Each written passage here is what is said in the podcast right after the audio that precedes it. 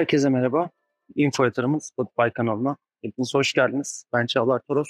Sizlere bu haftaki gelişmeleri ve önümüzdeki haftaki beklentileri aktarmaya çalışacağım. Özellikle haftanın son işlem gününe girdiğimiz zaman çok yoğun bir haber akışıyla karşılaştık. Merkez Bankası'ndan Türk lirasını destekleyici adımlar gelmeye devam ediyor.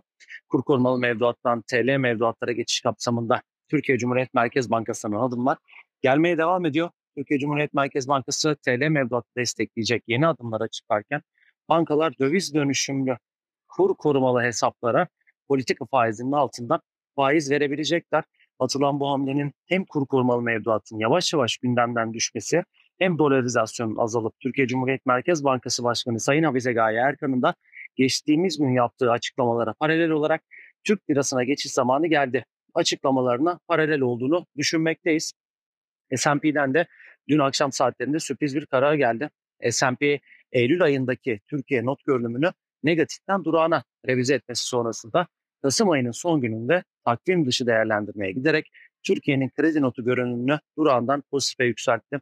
Karar sonrasında açıklama yapan Hazine ve Maliye Bakanı Şimşek, orta vadeli programın sabır ve kararlılıkla uygulanacağı mesajını verdi.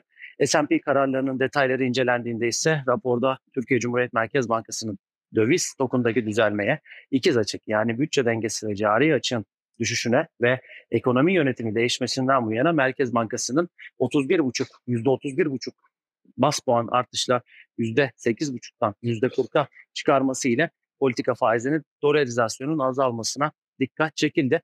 Önümüzdeki hafta yurt içi piyasalardaki en önemli veri akışı enflasyon verisi olacak. TÜİK tarafından 4 Aralık'ta saat 10'da Kasım ayına ilişkin enflasyon verisi açıklanacak. Konsensüs beklenti Kasım ayında aylık enflasyonu %3.11.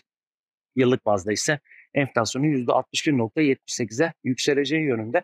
Bizim beklentimiz ise aylık bazda enflasyonun %3.5 artacağı, yıllık bazda enflasyonun %62,32'ye e, çıkacağı yönünde diyebilirim. Geçmiş enflasyonist etkiler zayıflamasına ve TÜFE'nin aylık artış hızının yavaşlama eğiliminde olmasına rağmen jeopolitik gerginliklerin etkisi, döviz kurlarındaki yükseliş, kira zam artışları ve en önemlisi bize göre doğal gaz tüketiminin Kasım'da artması ile enflasyonun yukarı yönlü gidişatını bu ayda sürdürmesini bekliyoruz.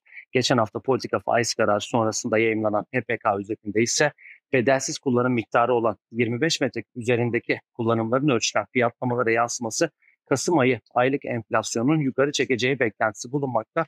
Burada da biraz önce söylediğimiz gibi doğalgazdaki e, yukarı yönlü kullanımın enflasyona yansıma ihtimali daha da kuvvetli muhtemel diyebilirim. Bunların etkileriyle önümüzdeki hafta enflasyon verisi yurt dışı taraftaki en önemli veri olarak ön plana çıkıyor. Bu hafta itibariyle büyüme verisi de açıklandı biliyorsunuz. İç talep tarafında bir yavaşlama olduğunu gördük. İç talep tarafındaki yavaşlamayı da tüketim yani hane halkı tüketiminin çeyreksel bazda puanının yaklaşık 11,5'tan yaklaşık %7.7'ye çekilmesiyle de görmüş olduk. Haftaya tarım dışı istihdam verisi var Amerika Birleşik Devletleri tarafında. Buradaki tabii ki faiz kararı hala çok yani denklem halinde kalmaya devam ediyor. İstihdam tarafındaki olası bir yukarı yönlü seyrin etkileri iç talebe bağlı olarak geri çekilen enflasyon tarafını tetikleyebilir. Ama biz tamamen önümüzdeki hafta kendi yurt dışı dinamiklerimize paralel olarak enflasyon verisinin fiyatlamalarıyla önümüzdeki haftaya başlayacağız. Ee, geri çekilmeler vardı bu hafta içinde Borsa İstanbul tarafında ama S&P haberi ve sadeleşme adımları haftanın son işlem gününde bankacılık sektörü payları önderliğinde Borsa İstanbul tarafını yukarı çekti. Pazartesi günde zaten yabancı kuruluşlardan bankacılık tarafı için e, yurt dışı taraftaki bankacılık e, tarafı için bir rapor hazırlanmıştı. Bu raporda da yurt içi bankalara verilen tavsiyeleri gördük. Bu da bankacılık tarafını bu hafta itibariyle ön plana çıkarttı. Momentumun düşük olduğunu gözlemledik bu hafta itibariyle. Fakat para çıkışının ekstrem derecede fazla olmaması 8300 seviyesinin kısa vadeli hedef haline gelebileceğinin bize sinyallerini veriyor. Geri çekilmelerde ise takip etmemiz gereken seviye psikolojik destek seviyesi olarak 8000 seviyesini takip edeceğiz. Bu seviyenin altına düşülmesi durumunda ise 60 günlük hareketli ortalamanın geçtiği 7800 seviyesi önemli bir destek seviyesi olarak Borsa İstanbul tarafında kısa vadeli ön plana çıkıyor. Şunu da belirtmemiz gerekiyor aslında. Borsa İstanbul tarafında kur korumalı mevduattan para çıkışlarının olması durumunda geçen sene ve bu sene enflasyondan korunma adına alternatif getirilerde Borsa İstanbul tarafı ön plana çıkıyordu.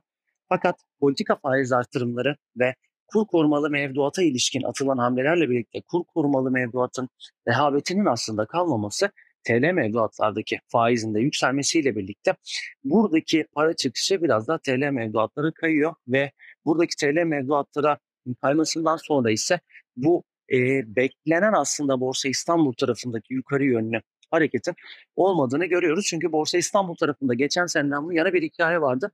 Risk, risksiz getiriler enflasyon karşısında yetersiz kalıyordu. Bu durumun olmaması TL mevduatların daha doğrusu %46 seviyelere kadar çıkmasıyla birlikte kur korumalı mevduattan çıkan paranın e, en azından şu an içerisinde büyük bir kısmı risksiz getirileri yani TL mevduatlara geçişlerinde arttığını gözlemliyoruz. O yüzden Borsa İstanbul tarafından da ekstrem bir para çıkışı olmadığını gözlemlediğimizi e, biraz önce de söylemiştim.